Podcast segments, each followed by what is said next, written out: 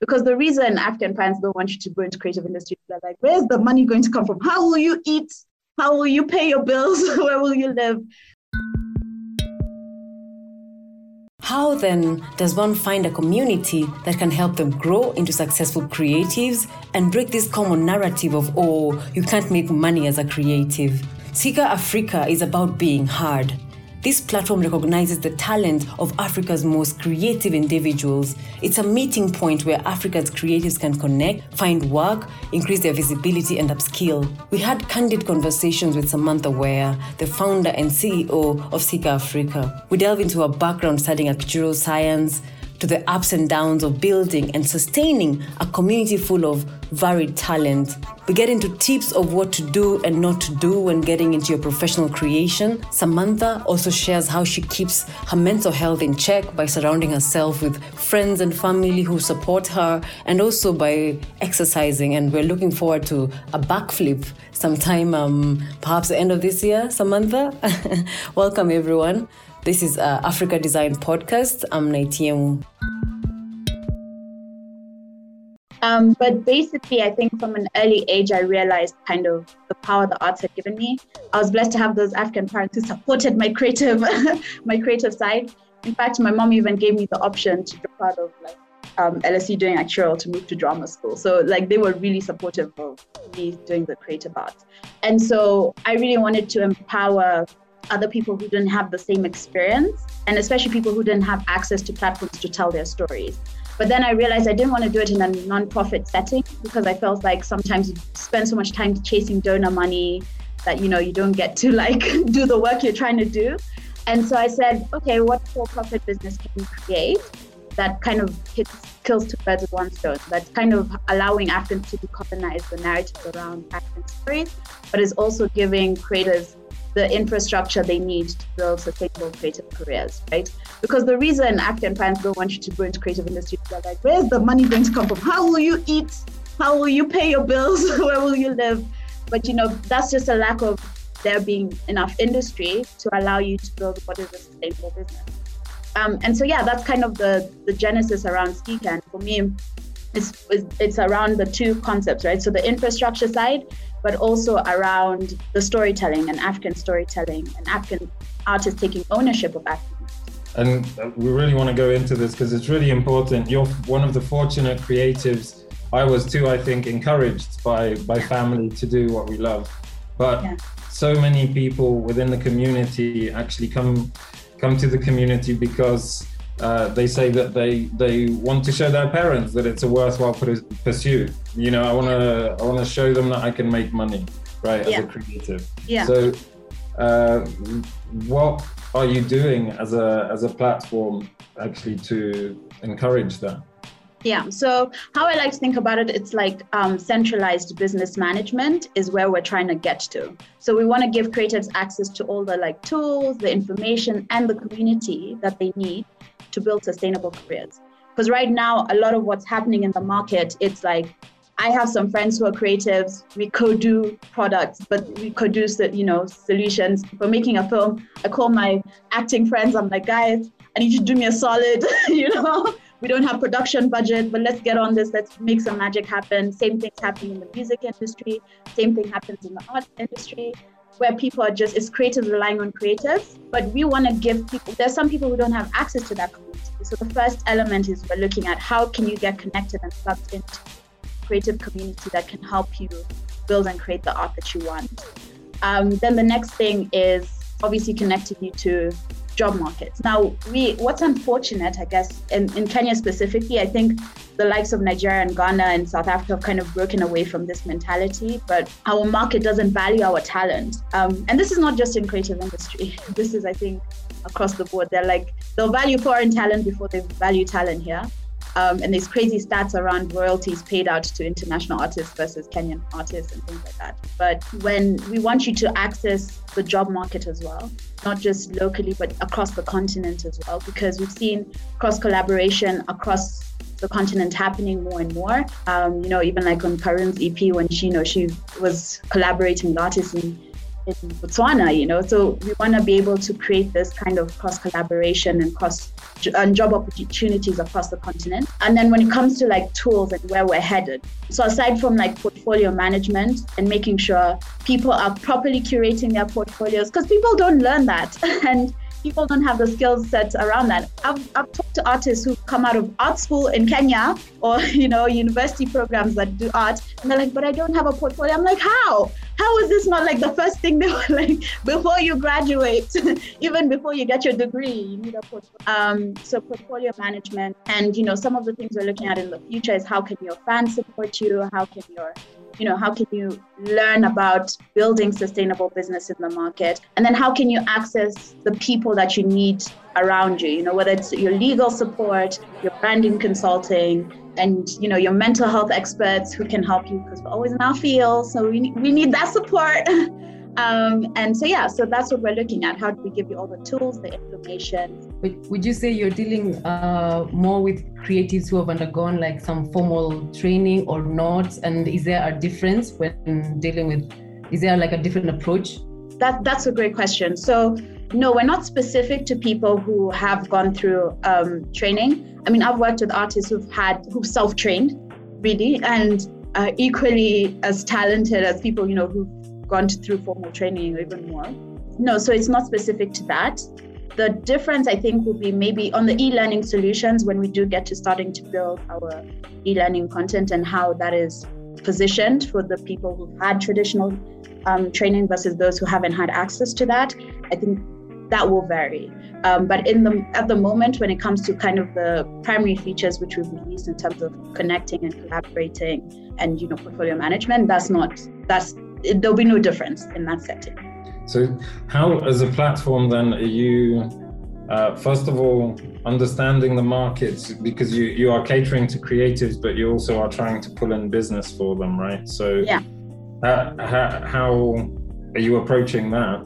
And then, and then equally, I think maybe it extends to like a, a question of features. Which features are you implementing right now versus holding off on some things? Okay. Um, so how we're approaching the two kind of sides of the market. So our central client is the creatives, right? So we want to believe we're the kind of space where whether corporates come and hire you, you'll survive as an ecosystem of creatives. Um, and we want to make sure that that's possible so that you can still get business management as creatives being at the core of, you know, the business and we can still equip you and you can still be edified in that environment. So our creators are our first customer. we call the others our, our secondary customers, yeah, because I think what happens in the market as well is um, corporations say when they're hiring talent feel like they have too much choice or if there is specific talent they're trying to look for, they'll just go to them directly, right? But when it comes to up and coming artists, they feel like they have too much choice. That's why they're willing to pay them an exposure.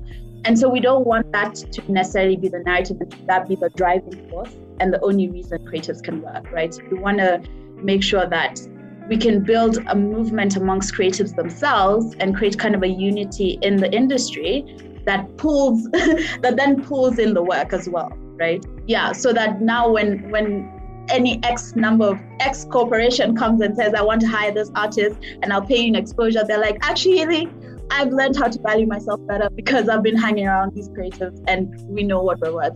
So I think that's that's the approach is that primary our primary our primary customer our creators. The rest of them will pull them in. We'll try and create some some competition amongst them um, and try and make the experience of hiring creatives easier.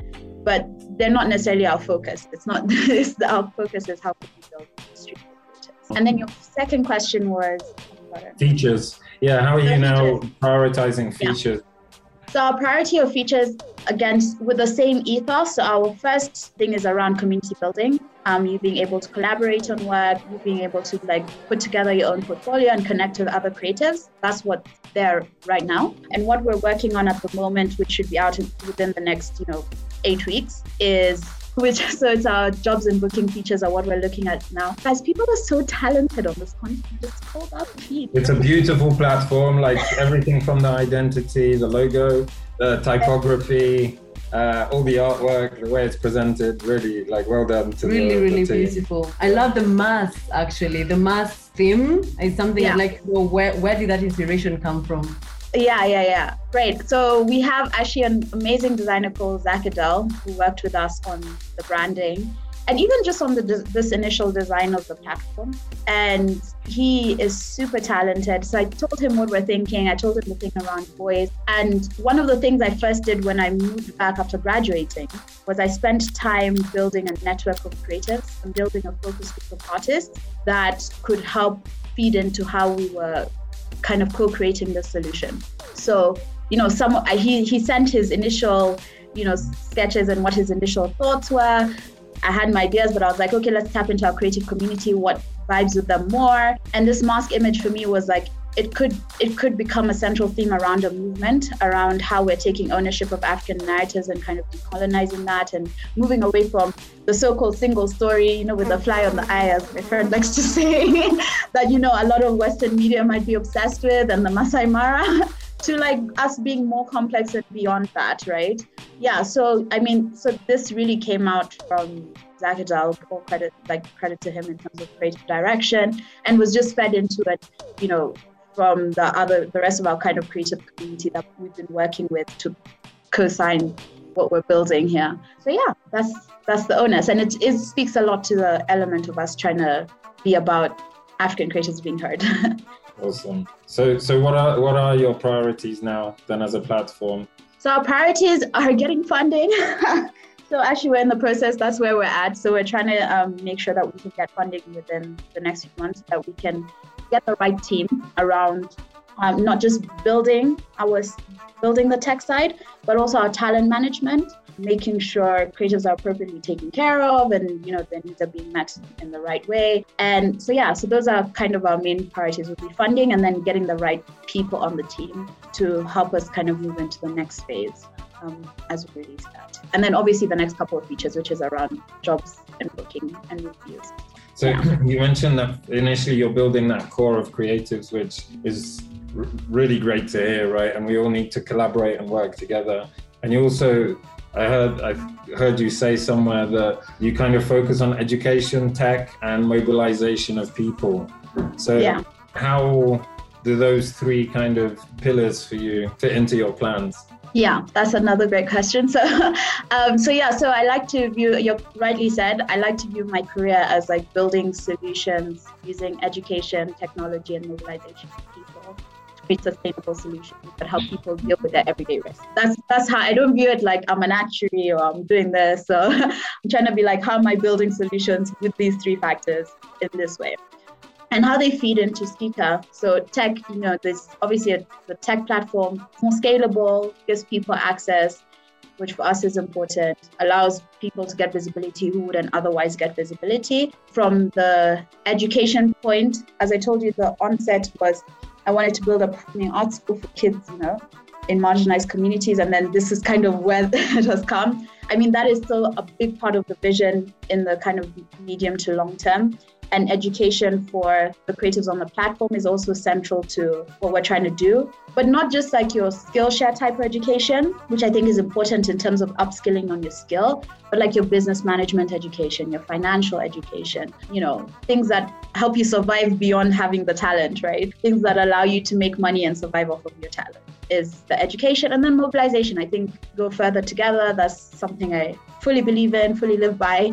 I'm always trying to build teams that are better than me at anything around me. I'm like, eh, I need people who are smarter than me all the time. Those are the only the people I'm trying to put around a solution. And yeah, and just allowing and shifting this mindset of like solo driven success to like more collaborative success. I know people get burned and have gotten burned in collaborations, people are distrustful and things like that. But I think we, we can shift. We can evolve in our emotional intelligence. We can we can do better and have a more kind of communal thing, which is actually really in our origins. Our, our origins are more community focused success than they are singular success. So, mm-hmm. yeah. What are some, I, I feel like maybe from your process, there's been like an organic growth of ideas, organic growth of implementation of different elements. What are some things you've iterated over the course of creating this platform? What are some things that have changed with time? Oh, things that have changed is that I've got more patience than I ever thought I'd have. I've been trying to release this platform for time. So when I first had the idea, it was like in 2016. I was like, I hadn't graduated, you know, when I first scoped it. And then I went to my friend and he's a developer and I was like, will you be my CTO? I'll pay you ownership. I don't have But I mean, the realities of not having access to capital and the, the, the, the funding structures for startups here in terms of, you know, people want to see something, some kind of proof of concept. I was like, I don't have money. I also graduated and moved out of my parents' home. I was like, I need a job, I need cash. um, so I think I learned a lot more patience. I learned that people used to say it, and I used to be like, yeah, I understand that, but I was like, my this concept is so well built out. I came, I built my focus group. I was like, I understand how the industry, what the challenges they're facing. I'm like, this should be quick, you know. Hiring developers was a nightmare. a nightmare. so yes, I, have said I have my CTO who's my co-founder, but we needed um, a developing team. I think we stayed with our initial team for too long, Mm-hmm. little results. so, you know, I think making decisions a bit faster around getting the right team on board is important. And yeah, I think I've learned how about recruiting. I've learned that actually running a company, the hardest job is people. hardest job is people in terms of how to get the right talent, how to retain the right talent.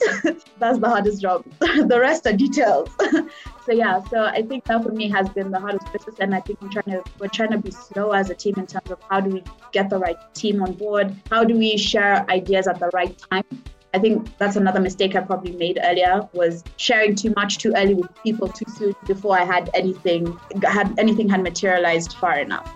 How do you balance that excitement then? Because we all, as creatives, really want to share things, and you know, we we've just put out the Eat Design Repeat uh, community recently as well, and it's kind of for us as well in beta, right? We're just testing and learning learning from everyone and seeing what that becomes as well so how how do you temper that excitement and balance showing your ideas to people or explaining your ideas and knowing when yeah. they're ready I think there's a lot of wisdom attached to it. So you have your core group of people who I feel like, like should play an important role as sounding boards and hopefully they have different ways of thinking to you. It helps to have people who are not so feelings led around you can be those sounding boards, right? Because they won't take your feelings running. they'll help you slow down and like check some facts, get into the details of it. I think that's something like now our CEO really brought to the team. And so, you know, he's also came on as a co-founder like two years back now. And that's what he brings. He's like, slow down. Let's think about the next step. let's not jump 10 years ahead to, you know, when we're producing films, you know, let's let's focus on now. Okay. Let's focus on getting the next 10 followers, you know. So I think it really helps to have those people who are a little a little more thinking focused, a little more logical in their process opposed to like feeling led. I think a lot of creators tend to be very feelings then, Um, and they can help you slow down. And so creating your kind of core group of people who you can come to as your sounding board and remembering it's important to kind of protect that and protect the development of that in the process to even just keep the idea sacred. You're also doing that with the community, you're not scaling too much, you're trying to cater to the people on there, right? So yeah so trying to make sure that you're managing how you're advertising. So we did you know so when we released we're like okay let's slow down get the best people on board get their feedback so we're actually working on a couple of redesigns as well from a functionality point um, as we kind of look to release the bookings and jobs features before you go. You know, like um, my, my parents were like, why haven't you told us what to post yet? Because, you know, on Facebook, we'll get like 200 people coming to your platform. I was like, that's not what I need right now. I don't need 200 people to come today. Um, they're, they're micro influencers on Facebook. So I was just like, no, no, no, no. Take it slow. Don't get too excited. Use use the right networks at the right time so you can do it justice to the people who most benefit from the solution. You, your knowledge as an actuarial scientist, it's really interesting to have someone in the creative space who's an actuarial uh, analyst. Sorry, right? You're an actuarial analyst. First of all, maybe you know I, I've heard a lot of people say actor uh, when they hear actu- actuary. Oh yeah, um, I've had that. so maybe let's clarify what what you do and what the industry is, and then how maybe how can creatives learn from actuarial uh, that's a that's a good question. So actually, I, have actually had that. I've had people think I've said I'm I, I'm practicing actuary, and they're like, "Oh, you're an actress." And I'm like, no, but actually that was my other that was my other career path. that was my alternative was to go that direction. so two in one, kind of. I think one thing I've learned from the actuarial profession that I think has kind of translated is more in terms of how you kind of price and understand different risks, which I think is not something you'd necessarily think about as a creative, but I've actually been really thinking around financial security solutions for creatives and how that can be incorporated more. Creatives don't understand the value of like a lot of things they have and how to secure that, right? So whether it's insurance around your property, like your lenses, you know, if you're a photographer, even how can we move to giving more security around intellectual property for artists, right? We only look at it from a legal point, but how can we do it from a financial point? These are things I've been thinking about.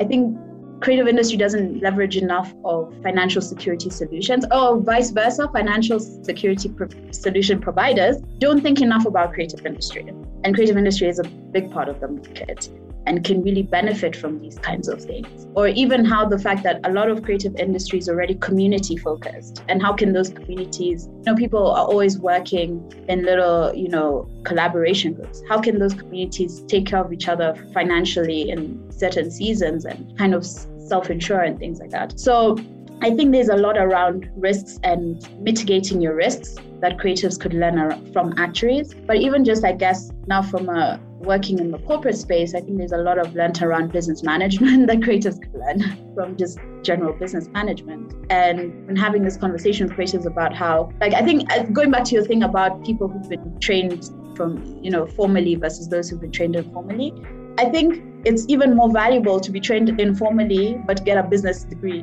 you know, as a creative than it is to just go to school for art per se, right? I think the business degree in terms of you building a career because you already have the skill as a as a creative, right? Is honing that and developing that that you'll get from school, but you might not have the business mindset a business degree would actually bring to you to your career.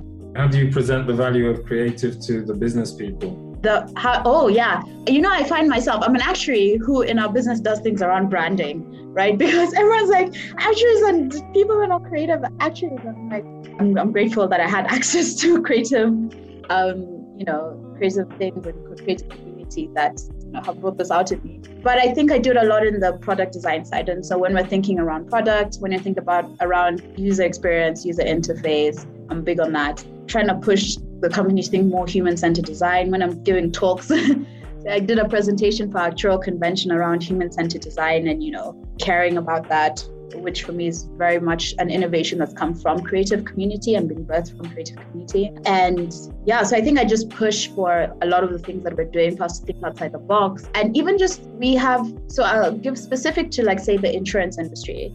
There's been an issue around copycat design. That's how our insurance market works, right? So someone does one thing, another company will go and take the same thing and repackage it, call it a different name, you know, and you know, just put some glitz and glam around it, but it's the same product, the same solution that's not going to work for the market. And so I've, I've really been pushing and having conversations around how can we think outside the box in terms of how we're creating solutions and create solutions that are not just adopted from, say, other markets or other insurers, but take solutions that are designed for the context within which we exist, which I think is a, a, a creative concept, right? How do you create what doesn't exist and you know present it for the solution that is clearly there? I'm yeah. really interested in insurance. I think it's super valuable. It's insurance doesn't give you any value until you need it. it's true. it's true. That's true. yeah, I, you know, and I, I highly recommend for creatives if you have a camera or something, if it's the center of your business to insure it at least. Yeah. yeah. Have you seen any interesting solutions? Or you said maybe not not enough innovation in that space, right? Not enough, but personally I'm working on something. So hopefully in the next year or so, year, two years, we can be talking differently. So, so personally, I'm pushing for certain things. So hopefully, we can see things emerge a bit different. And I think there's a lot more tech forward um, and progressive minded insurtech companies that have come into the market um, that are working to build solutions. And I think things will start to pop up in the next, you know, couple of years. Things will start to pop up.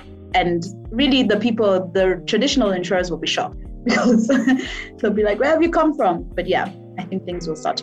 Yeah, I, I think from my perspective, I'd like to know you being like a female entrepreneur, um, you know, an African female entrepreneur in a in a business that's not really that even pushed? You know, what are some things that you would tell to other women who are coming into the industry and what do, they need to learn and what are some things that could change perhaps for the future? So the first thing I'd say is you need to get some allies, get good allies, male and female allies. So females who have bust through the doors and knocked down, knocked down those glass ceilings, and also men who are great allies to women right? Who can recognize, who will not mansplain, and who will who will pull your seat. You know, I think get your get yourself some allies of people who care to invest in you. The other thing I'll say is actually sometimes just carry the chair, put it at the table, sit. You know, it's like don't think so much about how you'll come across per se. Sometimes just get yourself through the door, just as as possible as it may be. You know, network is your net worth, they say. so, you know, also that is that is another thing that I'd add. Like, make sure that you're putting yourself in the right spaces. But even beyond that, I think as friends of people, if you know someone is trying to do something as an entrepreneur, put their names in a room that they're not in, you know, make sure that people know that if you walk into a space and you're like, you know, who I feel could benefit from this space is so and so, say their names in that space and elevate the people around you and the community around you. And, and, and have audacity. Women, you know, really men really walk around with audacity. Have some audacity. Know you're it. you know, we talk about imposter syndrome a lot as women. And I'm like, actually, uh, no, know you're about it there's that. I think I said this recently. I was talking to my friend on Vibes Radio. Women will only raise their hand up if they're 80% competent. Men will raise their hands up if they're 20% competent. Um, but don't cancel me, please. um, but yes, that's generally how things work. And so you, so I would just say, have audacity, raise your hand if you think you might know. Don't be pre-embarrassed about the fact that you might not know. If you don't know, it's okay. It's okay not, not to know, and it's okay to get something wrong fail face forward and then get back up and try again. You got a story of either an example of what you just said or uh, where someone's actually helped you up and put you into a room or a space. Yeah so i think um, i'm surrounded by friends who do this. So recently even last week i was on vibes radio. My girl susan Sura Common she was like, "I'll oh, come through. This is something, you know, a space I think we can have a bit of discussion." And just that consciousness, right, around being like, "Look, I know women who are doing amazing things, and let me pull them into this space." And just likewise on the on the male side, I think I've had the privilege of having, like, say, I have both my business partners are guys, and I've had male bosses who have allowed me to be in a room, have given me credit where credit is due, which is sometimes a surprising thing. You're like, ah, oh, great. And even, you know, I've had a female boss who's been the same way, who would be like, actually, this opportunity is more for you than it is for me. And I'd be like, wow, that's so much humility.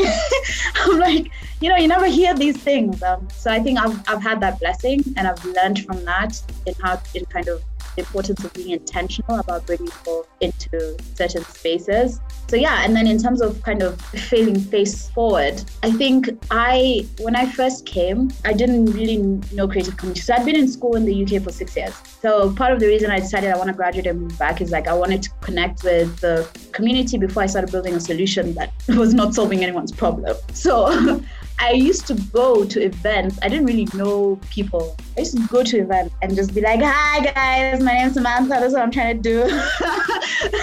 I don't know one. I'll just be like, "Hi, I think this might be a solution that works for you guys. Do you think so too?" Um, and it was so painful. And the first focus group I ever held, no one showed up.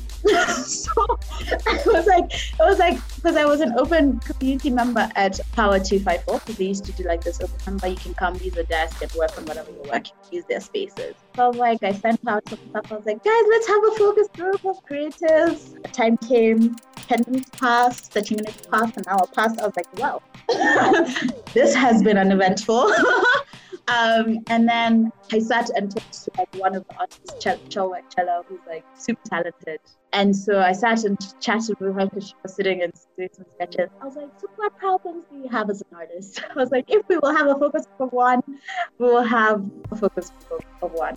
But then I guess I learned how to restructure those kind of events, make sure that more people came. but starting with like, all your friends and family must attend. and then they must all share and say that we are attending. That's how you start. uh, it's so good I can relate with your process. exactly. exactly.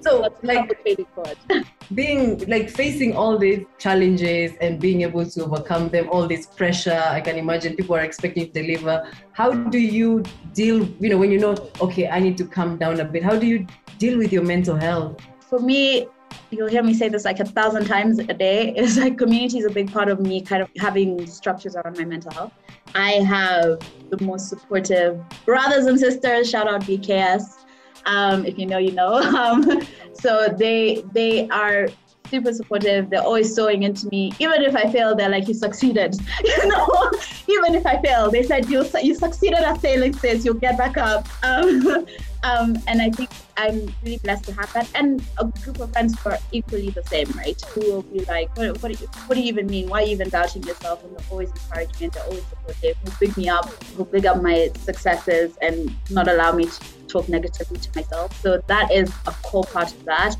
And then I think I've learned how to be effective around boundaries, not in like the in the kind of buzzwordy way. Like genuinely, I'm so I'm so um, hopefully my people say the same thing. I'm sow on purpose about my boundaries, who I, which spaces I'm allowing myself in, who I'm allowing to feed and so into my life. I'm like, if I don't want to be in a certain space, I'm like, I can't deal with this kind of conversation. I'm not going to try and be there. and so yeah, so being on purpose about that, and and that comes from understanding yourself, right?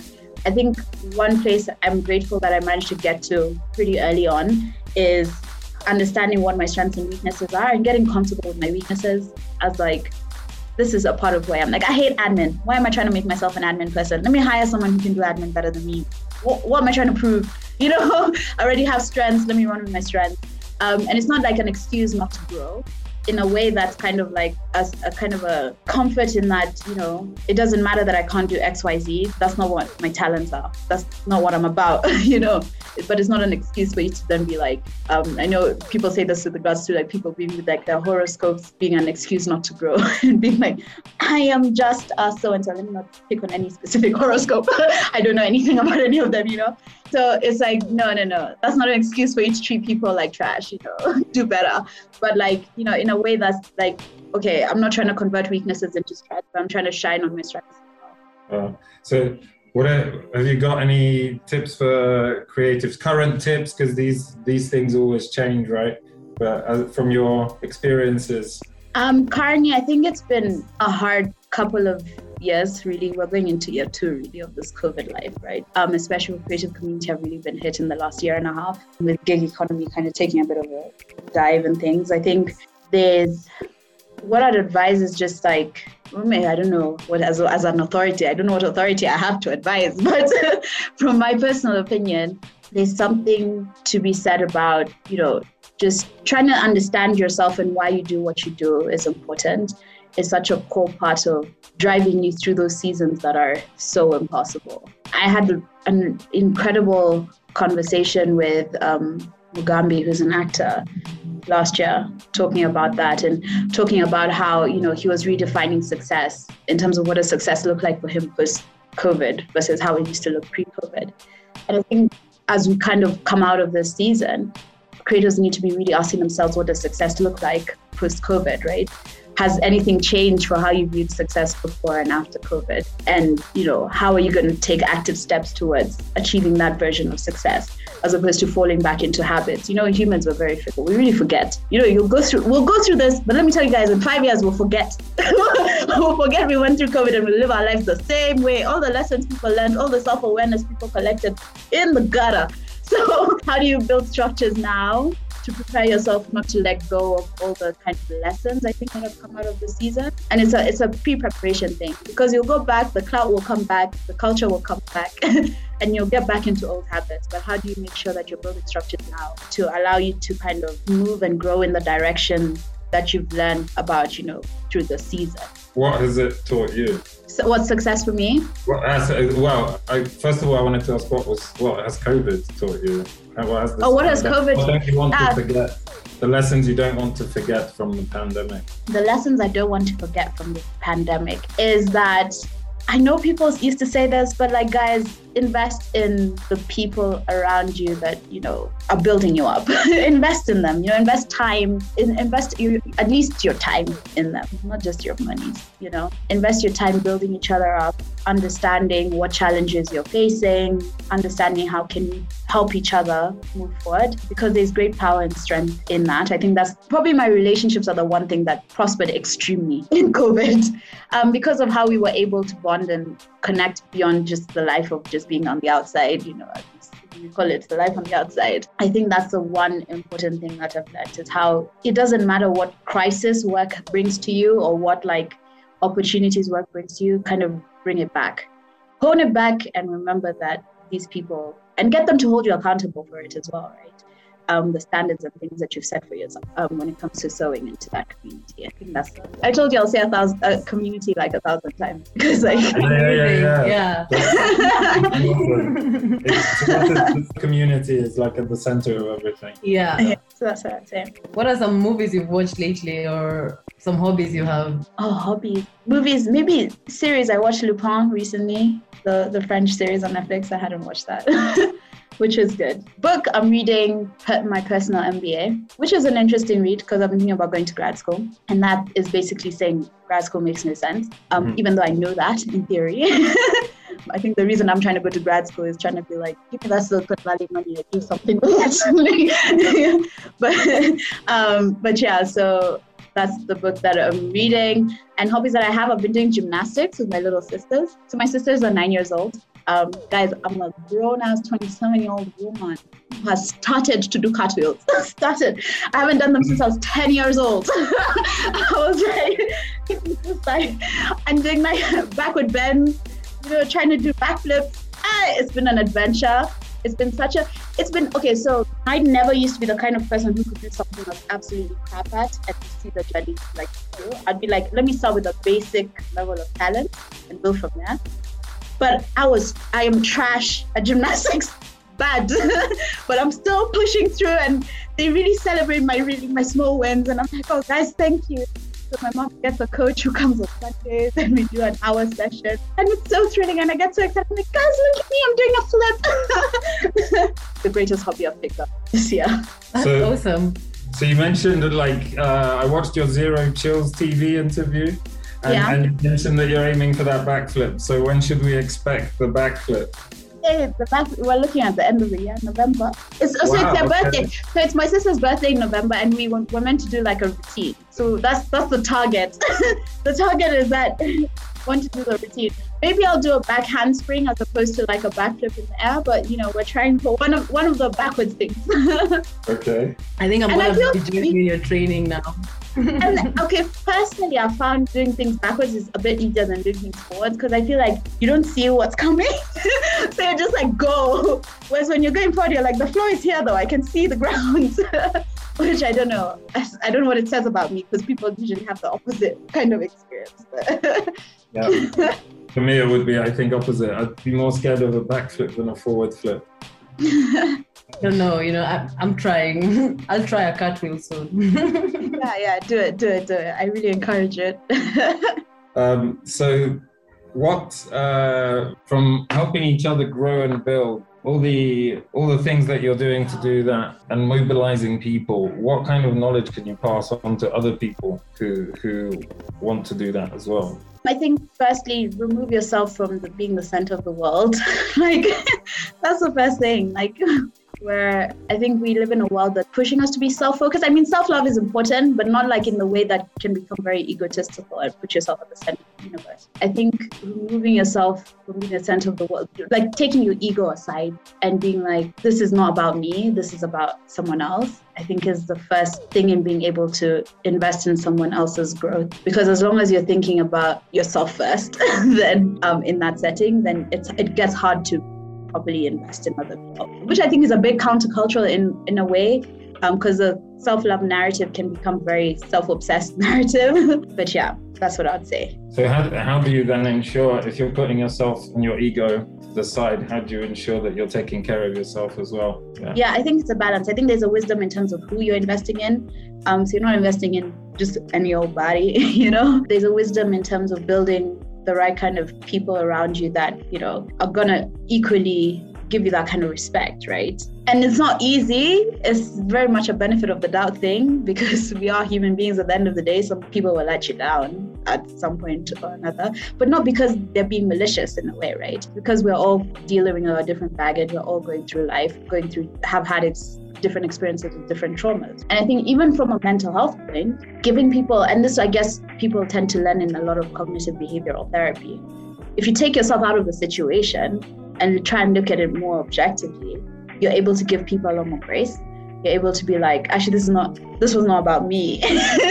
this this attack or whatever felt like it was a negative attack on my mental health was not actually about me. There's this other thing this person is going through. And again, that's not an excuse for people to treat people like trash, but I think it just you know, makes your life less stressful to think that, you know, it's not actually about me. Someone was not attacking me because it's about me. Um, it was really they're dealing with their own traumas and have had their own stresses of the day that are feeding and being projected onto me at this time. And setting up those kind of separations between what is kind of objective truth versus what is perceived truth is, I think, an important balance to maintain for you to be able to to balance kind of how do I protect my my peace versus how do I invest, how do I put my ego aside? Yeah, that's really true. Sometimes you might meet someone in the wrong situation and you'll get the wrong kind of uh, impact. Where if you'd meet in another situation, you'd be totally fine, right? Whether it's yeah. at the traffic lights and you're beeping yeah. at each other. Um, so, I mean, for yourselves at Nairobi Design Week, I mean, we've talked about this. I think where do you see yourselves kind of growing as a community as well. Mm. Be good to grow into each other, I guess. We're building collective infrastructure. exactly. And that's exactly so something we do is every time we see someone doing something really amazing, we always try to support that, of course, because if people can be better than you at doing something, then you want to work with those experts, right? Yeah, whether yeah. it's ticketing, API, or whether it's a way to have creatives collaborating, and I'm really excited to talk as well further down like how are creatives going to be collaborating right in, yeah. in, coming years especially since this kind of digital transition that we've just been thrown into yeah. Uh, has been sped up so much so mm. what what we're really doing is trying to document the the industry much better as well, and trying to mm. document that impact. But really, we're all about collaboration as well. You know, we call ourselves a community design studio because we take on projects and we're trying to create our own projects as well. Yeah. So yeah. increasingly, we're trying to do those projects of our own and launch things so, an example of that might be Vision for Waste, which is kind of a, a few years in the making, but it's uh, hopefully coming to fruition in the next, next six to 12 months, which is okay. recycled plastic eyewear. And in fact, we oh, wow. have a sample that's come from Spain. So, these, so these are made out of recycled plastic. They've come from FOSS Barcelona, from Talleres oh, wow. and they. That's cool. Yeah, made fully out of recycled plastic, and there's another pouch that comes with them as well here. That's amazing. And so what we really want to do is manufacture these in in Kenya. This involves open source uh, precious plastic machines. Yeah. Uh, so those are already in existence here, actually. Yeah, yeah. And then bringing in the molds for these glasses, and then first of all, that we we have a partner, an eyewear partner called the Urban Tortoise who bring in all sorts of frames into Kenya. But really, this project started when they came to us and asked about could we manufacture eyewear locally. This is kind of the path that we we've chosen to go down so far. Oh, that's really cool. I really love that. I really love and hopefully that. that will encourage more people to manufacture their own products locally. It's not just yeah. from an eyewear perspective, because really this is more about providing eye care as well to the larger yeah. population, which is really in short supply and then the plastic yeah. manufacturing ecosystem as well. Oh, amazing! That's really dope. Really, um, I really like that. Let us know. We'll we'll talk. We'll talk. We'll talk offline. Let's see. I think I see. I see. Now you're not gonna get rid of me. Like Michelle did a introduction um, on LinkedIn, and now we're like. okay. Yeah. Thank you, Michelle. Then. Uh, Arwa. Arwa. Yeah. Yeah. Arwa. Yeah. Arwa for introducing us. And yeah, she she does amazing work as well. Really. Yeah. Yeah. yeah. Work shared before. Yeah. yeah. yeah. I don't know if Adrian has asked this question yet, but what what do you think is the future of the creative industry in Africa? Oh wow, amazing! I think we're going to be so dominant. I think I think we are going to be at the forefront of defining culture, and I think you can see that, right? You can see that in terms of how I mean, and that has been the case. I think now the difference is we are at the root of a lot of creation, of a lot of modern day media and entertainment and arts and culture. A lot of it is rooted from African roots. So as we continue to kind of dig deeper in understanding our roots around the arts and culture better, as we grow and take ownership, as we realize that we are valuable as artists, I think we're going to just become more better owners of setting trends and defining certain standards around culture and just owning our stories more. And I think in the creative industry, in the power of addressing narratives, will help shift things like policy for me, which is a big thing about storytelling. You know, I feel like there are no better people shape narratives than creatives, right? That's why media is always under attack because creatives can define can define everything from politics to like what shoes people are wearing, you know, um, and there's so much power in that. I think so as there's more infrastructure and kind of more unity created around creative industry, I think we'll see shifts beyond just creators being able to do them as full-time jobs or like enough creators being able to do it as full-time jobs even how we're shifting policy and how we're kind of giving africa a voice on a policy side right? Um, because our our stories will just become more visible and more central to things. And you can you can see that with you know the publishing houses are coming in you know you have universal studios sony netflix are in. So we need to make sure that they're not setting the tone I think I think that's like a perfect perfect ending. I just yeah. wanted to say that I just logged on to the Nation website, uh, nation.africa. You know, the last few days. Check out the new brand identity. The typography, the colors are incredible, yeah. and it shows yeah. what creative can do for a brand. Yeah, exactly, exactly. Amazing. We had a synesthesia event today. Yes. Just from it today, actually, the whole day. Synesthesia. Oh. Been able to meet amazing people throughout oh, amazing. the world, beautiful, amazing speakers. So that's been a really highlight for our day today. Just being oh, able wow. to understand what is synesthesia, which is, is a neurological condition. Yeah, yeah, yeah. Adrian actually has synesthesia. Oh, you have synesthesia? Oh, yeah, so, yeah, so, so for those who don't know, synesthesia is yeah, a neurological condition that means that your senses connect in different ways. For me, it's uh, I see letters, numbers, and music in color and words, and so different letters, and so I'm connecting and forming different colors in my mind. What's and so Samantha? Samantha's yellow, always, always been yellow, like straight up, yeah. Well, it's got it's got like some oranges further down and green. So it's kind of like for me, like I can see it from afar, and then when I zoom in, I can see more detail right? Oh wow, that's really wow. Because every every letter has a color, and then when you combine those letters, there may be like a dominant color uh, of one letter within that that word. Yeah, it's yeah. amazing. Yeah, that's really dope. Life is colorful. Yeah. So ask ask your friends if they're synesthete yeah, I oh, I've never met a synesthete, but um, I've I've, under, I've, I've been very fascinated by synesthesia for a time, right? Like I learned about it from a TV show. Someone did probably a medical show. You know, I feel like maybe it was Grey's Anatomy. You know, I feel like that's something they could have done. So where do people go to check out your work personally, find you, contact you, and then Skika Afrika? Okay, so you can follow our Skika Afrika. I'm very off the socials. I'm trying. I should probably build media brand now, but um, so you can find us at Askika Africa on Instagram, Twitter, Facebook. The easiest way to log onto the site if you're trying to set up a profile and build your portfolio on there is to probably go through the link on our Instagram page, um, but it's beta.skikaafrika.com and we're reclaiming our languages. So Africa is with a K. Come on. Come on, somebody. Um, um, so yeah, so it's S K I K A A F R I K A. And then, you know, for myself, you can look for me as what's my Instagram handle? SYR93 on Instagram. You can follow me.